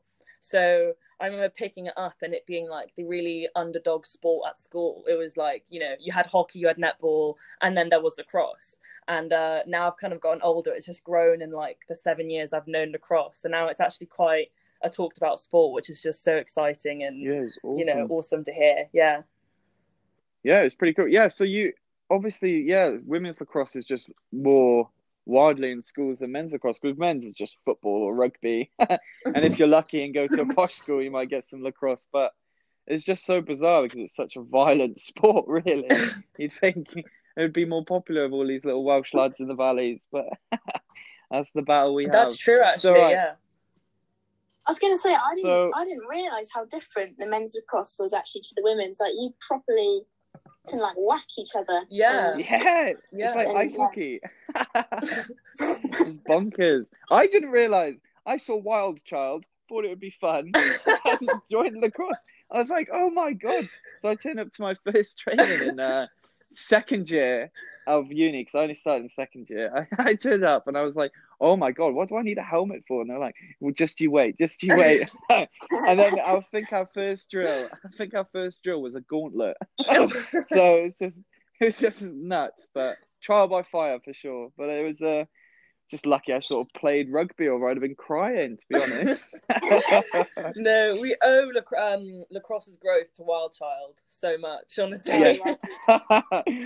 we should uh, just as the lacrosse community just get in touch with the people that made the film, just thanking them. yeah. Just one year. Be like some old man, like in a few years, be like, oh wow, wow, this is a really had People an like it. effect here. Yeah. yeah. Okay, so Eliza and Sophia, would you like to tell us your lacrosse journey? Tell us your lacrosse journey. Oh, Eliza, you go first. Oh, okay, Okay. sure. I started lacrosse. Well, actually, I was I was kind of preparing for this question earlier because I was going to say I started it at senior school, like in year seven. But actually, I just remembered I had at my like little prep school before that, we had a taster session because one of the teachers played it when she was younger, and we did like pop lacrosse as like an Oh. after school activity. Yeah. Um, So lucky. Um, That's awesome. it's really cute little like ten year olds running around. It was good fun. Um, yeah, and then we went to senior school and started it there. Um, and and like I really enjoyed it. Obviously, I got like stuck in and everything. Um, but I was I was really, I was really like average, you know, just getting stuck in. Like I wasn't particularly good at it or anything. But um, and then came to uni and got like really into it and just uh yeah, and then 2019 no 20 yeah december 2019 i joined the wales development squad which is exciting awesome. um yeah. yeah. that's my journey so far Amazing. Wow. So Eliza, that's crazy. So you were so you were just sort of uh lucky to have lacrosse in your life from such a young age and obviously you fell in love with it way way more when you got to uni. So what um what sort of things like had an impact on you you think falling in love with it so much at uni? Was it like the girls you were in the team with? Was it the community, the freedom of uni? Like what sort of what sort of things helped you just go, wow, lacrosse is amazing. I want to devote a lot of time to this. oh good question um probably i'd say because like i did like you know the other like basic sports at school like netball and hockey and whatnot but i did especially netball like i loved all sports really but just lacrosse was like just so much more exciting to me like you just just, I could just run. I could You got just a run stick. forever. Like, Yeah. run around. um, Got something to play with. fast, and- yeah, yeah, exactly. yeah, Oh, I don't know, amazing. That's it, really. Fair enough. Okay, Sophia, what's your lacrosse journey? oh, You both have such amazing stories of, that you told me on uh, Instagram, so I'd love to hear it and more about oh, it. thank you. Yeah, well, um, it's like a way, way back now because I remember I did all the sports and I was like one of the sporty types, and it slowly, as you went through senior school, kind of got bored of so many of the sports, and then lacrosse just Mm. stayed with me because it was very much. I think because it's so high intensity, you really connect with your team. So I found all the Yeah. people from my lacrosse team were like friends on and off the pitch. So then when it got to like year 10 and I had to choose between like two sports, I was like, lacrosse is the one. and I just stuck with it. And honestly, I'm known as a like lacrosse pusher. Like I'm always like, let's play lacrosse, let's play lacrosse. I'm just so keen for it. Um, so yeah, Amazing, since yeah. year seven till about year nine, and then I got um, scouted for Wales, and I was quite like a young player for the Welsh for the Welsh team. Mm. And uh, hopefully, at some point, uh, the Titans will. So, do you know how the NBA works? So, you have the men's teams, the men and the WNBA. So, the teams are like connected, but not quite connected. So, that would be like uh, you've got the Minnesota Timberwolves and then the Minnesota Lynxes, which are like sort of connected, sort of Yeah. the same, but they play under like different banners. Oh, So we're yeah. gonna at some point. I just need um, kind of just need some like players who are interested. So at the moment, I got USW and Cardiff Met Women's interested, but that's not really enough. And then I need to sort out coaches. So I just need like kind of like um, I'll cut this bit off the end. Don't worry. I'd kind of just like I don't know if you know of anyone, but I kind of need uh, a woman player who's sort of as invested as you guys sound, or really invested in growing the game and making a team kind of thing to sort of spearhead it on the ground. Because I know nothing about women's lacrosse. I'm not confident in coaching women. So I'm currently the coach, sort of do everything for the Titans, and we've got about 35 lads involved. But it's just like a bunch of work. But I'm not very confident in doing the women's side of it. But the name's going to be a bit similar. It's going to be like Taff something else that's similar to Titans but isn't. Um, and it's just going to be sort of under the same umbrella. And you're going to be, it's going to be, I've been speaking to SEMLA about it, and they're going to be competing in the Cotswold Local Right. League. So it's going to be Bristol Bombers um, Yeah. and a load of teams that sort of area. Oh, So I think I don't know if you know uh, anyone we have interested quite a lot or of from trained Cardiff. refs in Cardiff like to get in Uni that are just you know refs Yeah. of the female sport game. Yeah, yeah, and uh, they've refed some of the mixed yeah, games because we also play perfect. Bristol as a mixed team. We play with them in the same league, so yeah, I'll Amazing, um, yeah. send a message to all the refs and see if any of them really want to get involved because I'm sure a lot of them will.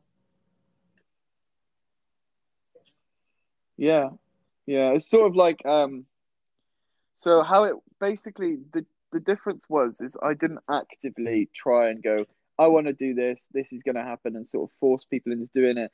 The thing with the, the Titans just sort of grew because we just wanted to play lacrosse, and it's like I don't want to try and force there to be a women's club Yeah. in Cardiff if it's not meant Yeah. to happen at this point, or it's not meant to happen, you know.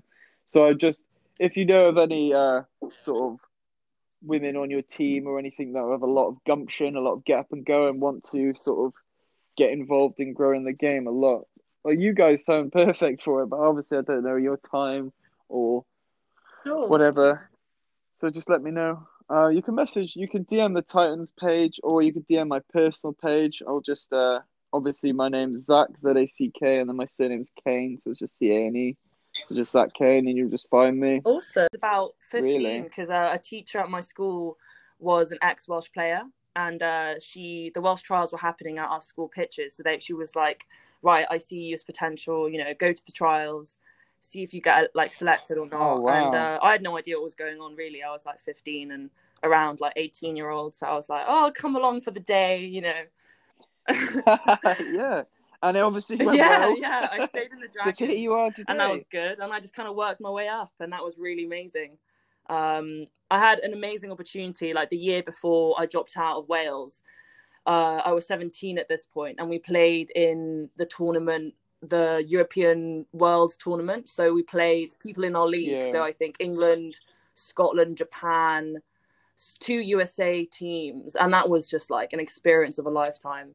Um, yeah. Wow. yeah and that's brought me to here at uni. Yeah. Amazing, amazing. So this is such a crazy story. So um, both just very lucky, I suppose. I mean, I've never heard of anyone getting sort of selected for Wales at such a young age, personally. Um, so that's an, a major, major achievement. Thank you.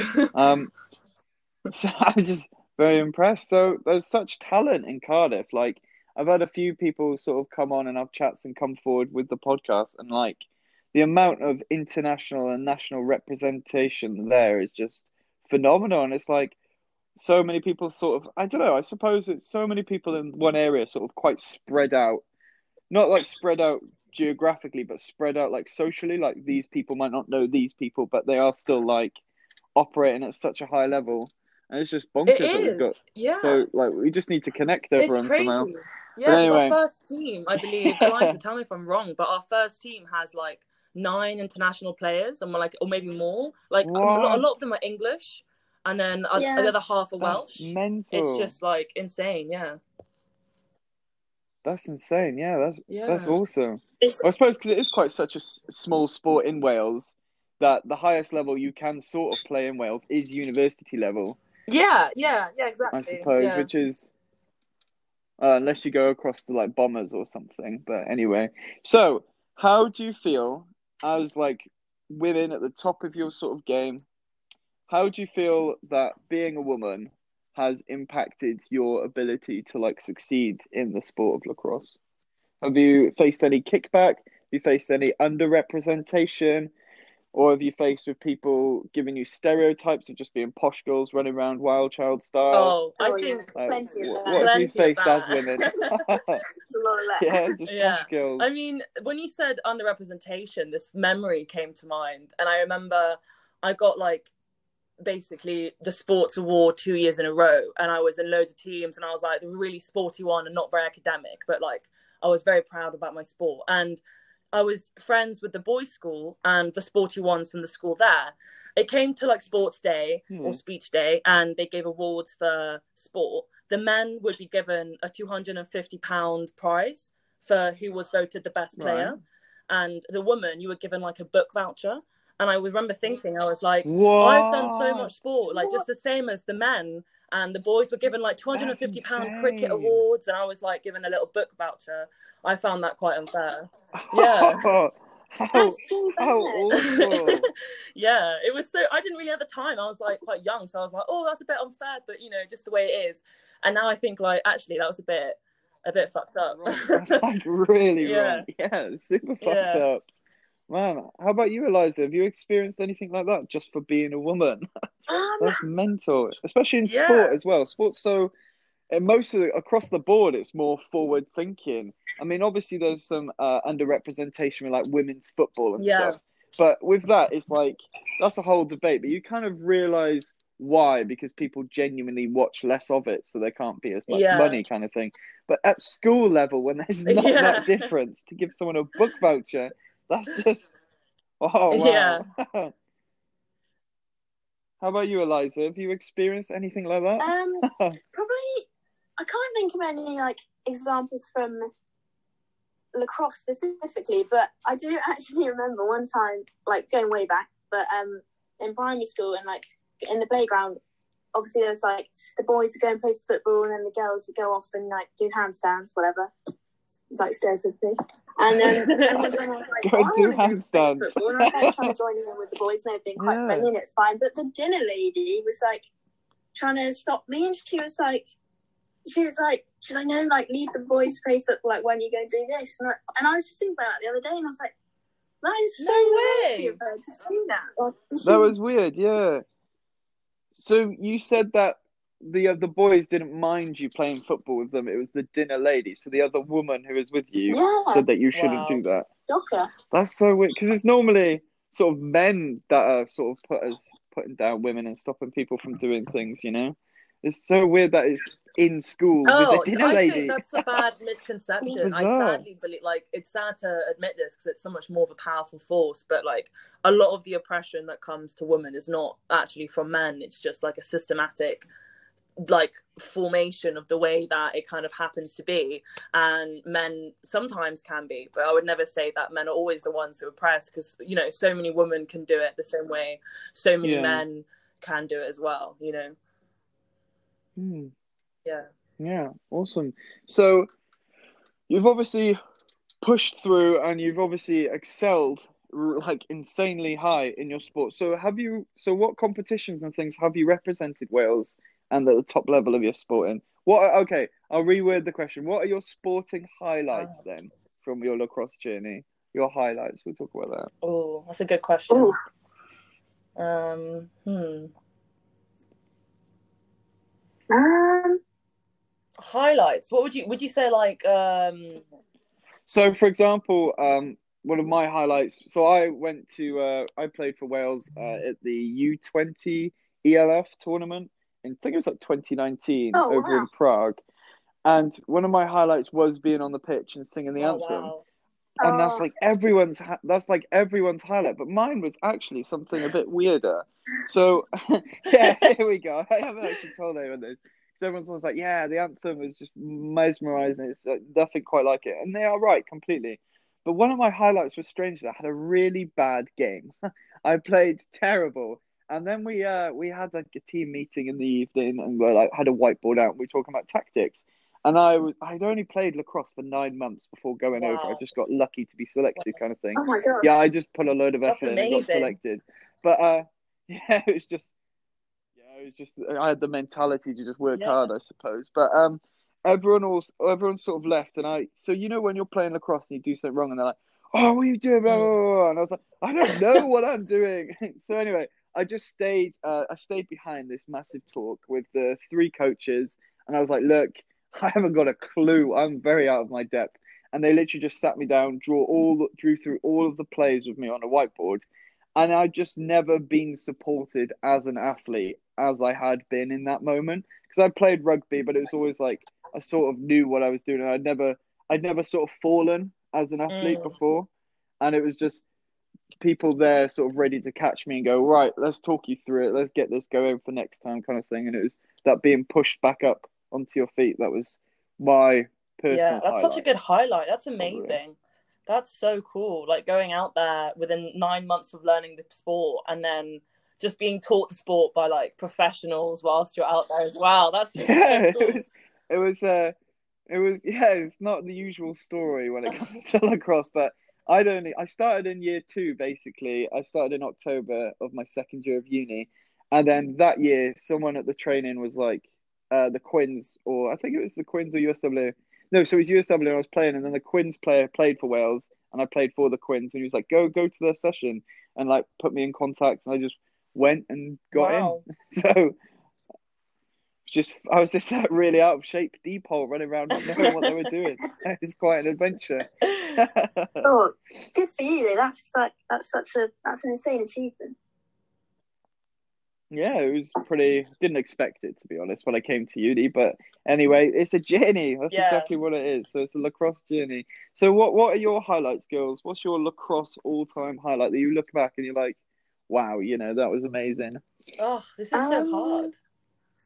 I would say, like, I've actually haven't actually even played for Wales yet because as soon as I joined, then there was like COVID and stuff, so I haven't really done much. Yeah, it. But yeah. I'd say my high, it's, I don't know if it sounds a bit naff, but it was actually my first game playing for Cardiff Uni, and I got. It was when I was just I don't know I was just I'm just quite a nervous person in general, especially like new people and you know new team and everything. But I was like Mm. really determined. I was like, right, I'm really gonna it's gonna be a good start to the year, whatever. Um, and I ended up getting man in the match, and it was just like everyone was so supportive and friendly. Oh, and I there we was like, go. It's just like it's such a good feeling. But yeah, that would probably be my highlight. Yeah, on your first outing as well. I bet that shot away all of your nerves for next time. Come out, show your stuff, and get player of the game. Wow. Mad. How about Um, you, I'm finding it quite hard to choose one. There's uh, too many things I love about the memories I've got with lacrosse. Um, but one I think, which is I think with lacrosse, there's so many good ones. It's remembering sometimes the emotional hard ones. I think is probably my favorite because I'm, I was captain after three Mm. years of Wales. I was captain for the B team, and um, we were kind of prepping for Canada Worlds in 2019. But I couldn't continue with the training and I'd had this amazing relationship with all of the coaches there. So I kind of like went to like the hotel room where we were at. We were there for like a three day residential training. I like took some breaths. I was like, oh, I've got to go up to my coach and just tell her like, hey, I need to leave this team and like say goodbye.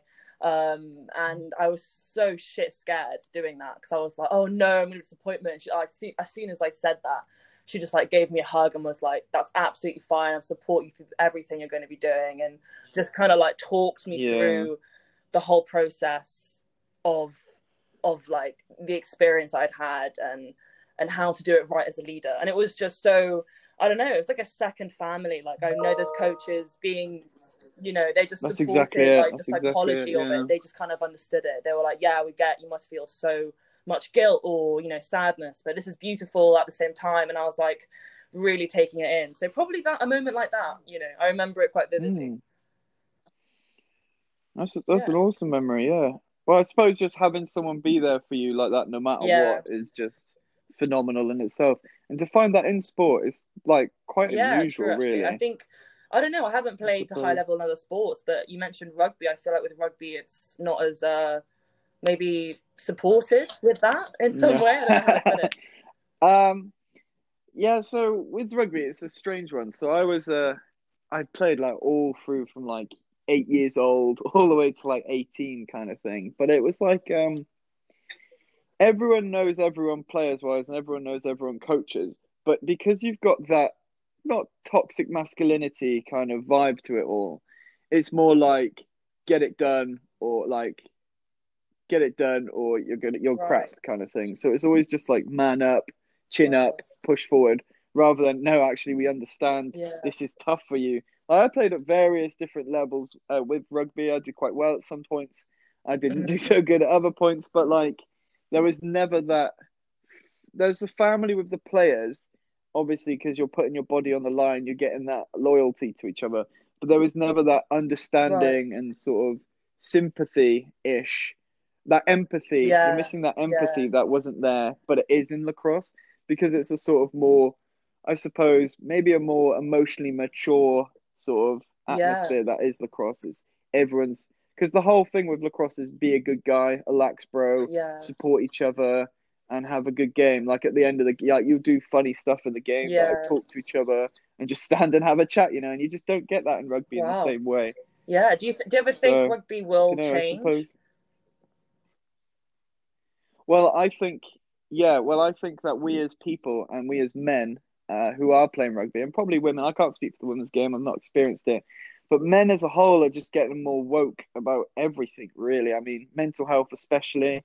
Uh, so I know that in school they have like seminars on mental health, and teams are now bringing it, building in uh, around mental health, and it's because everyone's just getting Yeah. smarter and wiser and giving more of a fuck about people. So I think it's just kind of Yeah. growing in no, that that's sort of it's so exciting to see. I think from both parts with breaking down toxic masculinity and Yeah. like giving equality to women. It's kind of meet each other halfway and just get like a 50-50 share of men can have empathy and emotion and still be strong, and women can be emotional and Yeah, still be strong. You know what I mean? So yeah, it's a good balance. Yeah, I think it's really great. I, definitely. I found that with um lacrosse is a mixed club. We haven't got the men and women divided like a lot of the other sports, for example, hockey, um, which is really Yeah, good. yeah, like you're I right. actually love it, 100%. and you know, it's a really big It's club. cool, so we might have to soon, but it's it, it's so good. It's so good because getting to see the men and they're just they're extremely tight as a team. Like they all know each other. They all have games and rules that are competitive, like most sports teams, but they are still very, very down to earth with mental health and being fair with one another. And it was so refreshing to see. I just hadn't seen that. And then seeing it in lacrosse, I was like, wow, that makes a lot of sense. Yeah. Yeah, yeah. Well, it's just a good sort of atmosphere that we've sort of grown as university sides uh, in the sport of lacrosse, like be there for your brothers kind of thing. And I just think that's so important to not only be like that with your team, but to extend that to your opposition and to your women's teams that are at the same university. is just, it's got to just grow and harness this little flame we've got with lacrosse and just start Yeah, spreading it very out. true. That's so I true. reckon. I feel like it's quite lacrosse is quite a close knit community, just because it's it's not really that much for a well Oh known yeah, sport, yeah. and so therefore like everyone's closer, and you know everyone or know people through other people whatnot. Honestly, everyone knows everyone. everyone knows everyone in lacrosse. It's mental like that. Um, so anyway, moving on with this little uh, chat. So, how do you think that we, as a country, as a sport of lacrosse, uh, can best? Uh, so we've sort of touched kind of on it, but not kind of at the same time. So, how can we grow the women's game, and how can we, as men, as referees, as coaches, as other women players, help grow the women's game of lacrosse and support women in the sport? That's a big Hmm. question. I Um, know. Just it could be a silly reason as like more lax on TV, or it could be something more thought out. Yeah. Like it's just completely fine if you want to make it a big old ex- like whatever you think. I don't the know best what way. what would you say, Eliza? Um, I'd say, I don't know if you're being specific to the women's game. It's like I feel like there's quite growing up. Like obviously, I've we played it at school, and I didn't know of any. I didn't actually know of any men's teams that played it at school. So in yeah. that sense, like it's pretty, but it is quite sort of private school dominated. There's like wild child stereotype. and all that. Yeah. So I'd say um, start from like the grassroots up, or you know that phrase when like going into primary schools and doing talks about it, like taster sessions, just spread the word and like get everyone to have a go. Yeah. stuff, yeah. Yeah.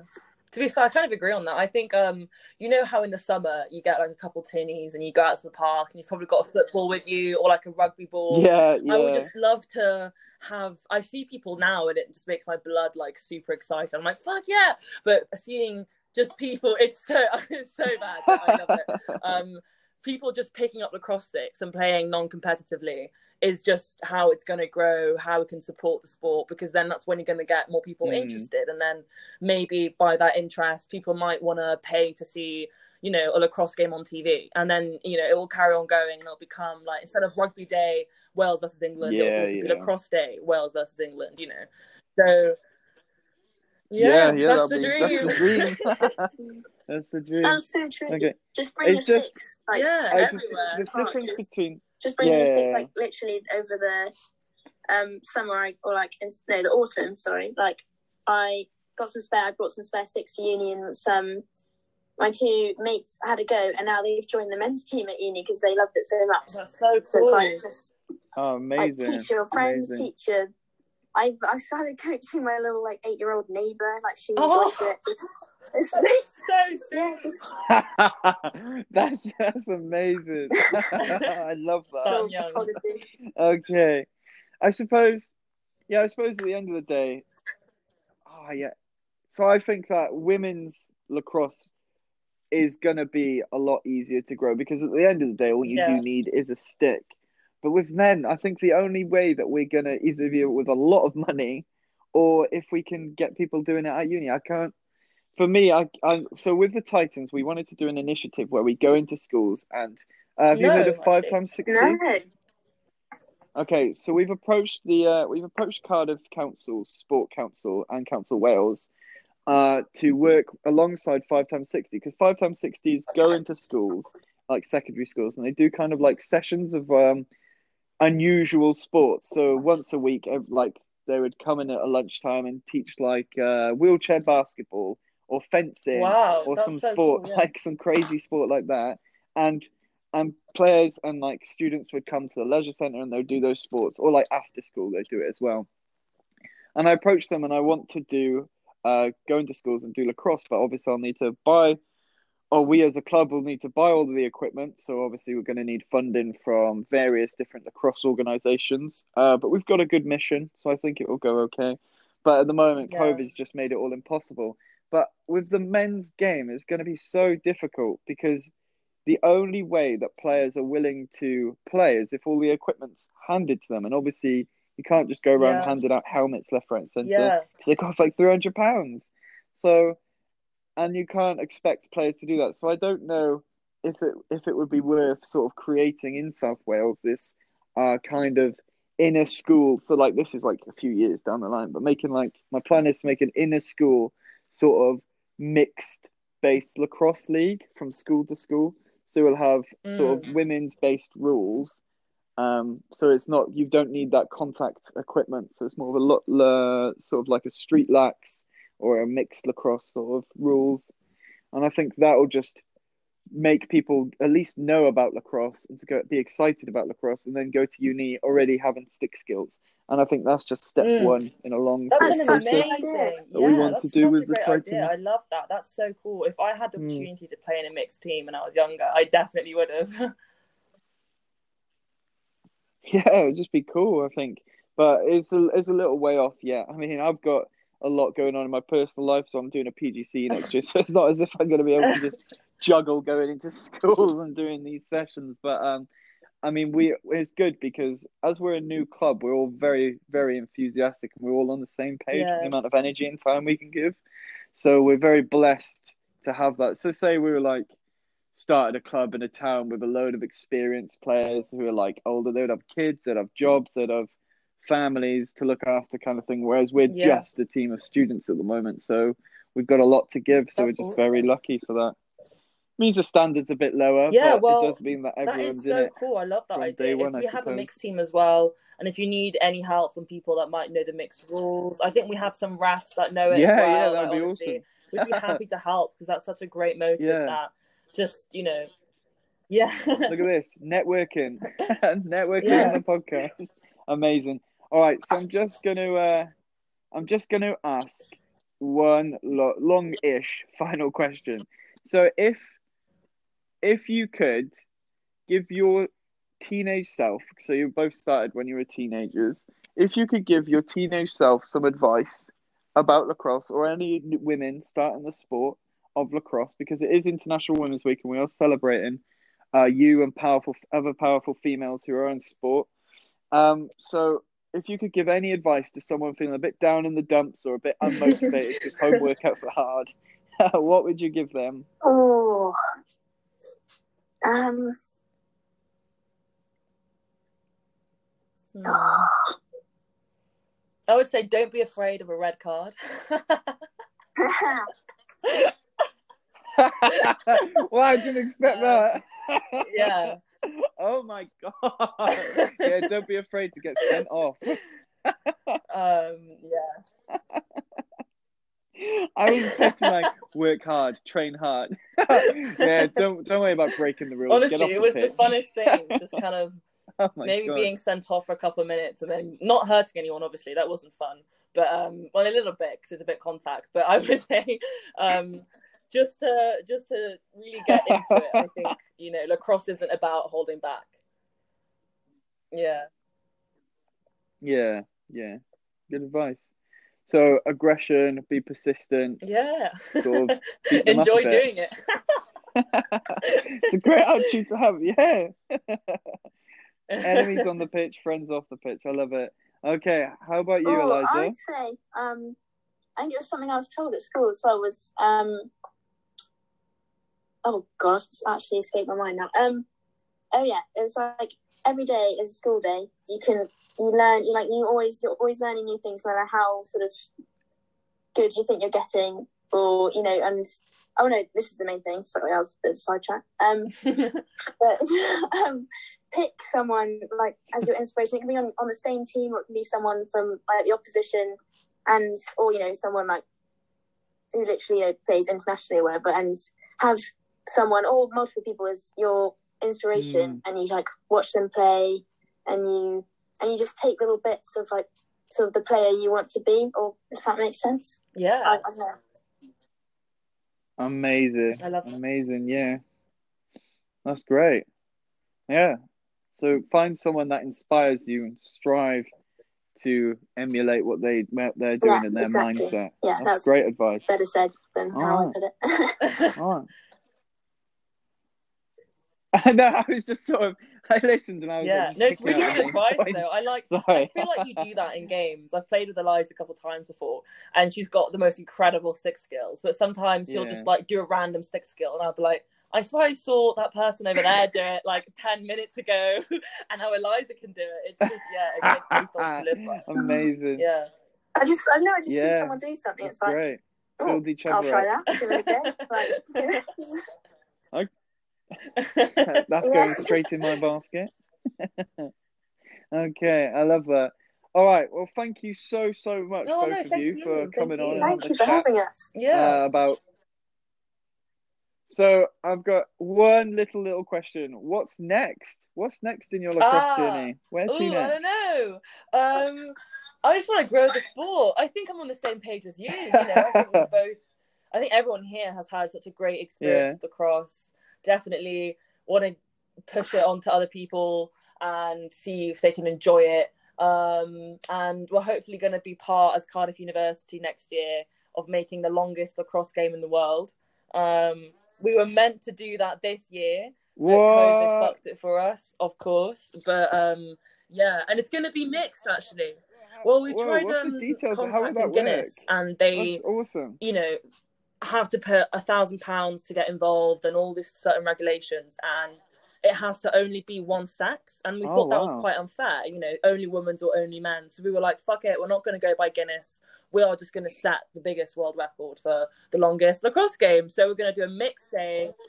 So much better. Yeah. So how would that work? Yeah, so yeah. So a limit of ten minutes, off, a maximum. so no, yeah, minimum of ten minutes. Each player has to play, um, and we're going to go for as many times as possible. I think it's going to be like hundred and fifty people, like the whole club involved. We're thinking maybe getting Cardiff Met lacrosse team involved, and just Oh, wow. having a constant game. Yeah, You know, yeah. I'll be there guys are next invited, year, Honestly, it'd be so good. Happy to. Should get uh Yes. yeah, should get the Titans, the Quins, Yeah, USW, yeah. have So like a uh, whole Cardiff get it thing. onto That'd that. the dream. Yeah. Never ending game. Sounds Yeah. We'd go it'd be like two Red weeks later hand, and we'd just still be like, "Come bagging on." goals. yeah, just just Domino's pizza just doing No, we were thinking of getting a Domino's stand. Um, they were going to sponsor us. We were like, Ah. Oh, stand, yeah. even better. Amazing. Yeah, just live there, have a couple tents, go for a half hour power nap. yeah. Yeah, be amazing. just camp lax. Right, fair enough. How about you, Eliza? What's next for you? What's next on your lacrosse Ooh, path? um, I would say my my big, quite big dream slash goal would be next summer to, um, with the Wales development squad to go to America for the World Cup Festival. Wow. That'd be so Yeah. cool. That would be pretty cool. Hopefully, COVID will be allow it to happen.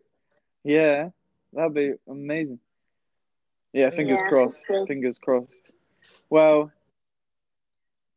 yeah. Well, thank you so so much, both of you, again for being a part of this, and I wish you the best of luck for the future. Yeah, thank Um, you so much. yeah, it's that's been about it, so then. fun. Yeah, I don't think I've ever done a podcast Yeah, thanks in so my much. life, so this has been like yeah, good the best thing to talk about on the podcast. On the podcast. Yeah, What an honour. Amazing. Okay. yeah. what an is. honor. Oh, making me blush. Cheers. okay. All right. Thank you so so much.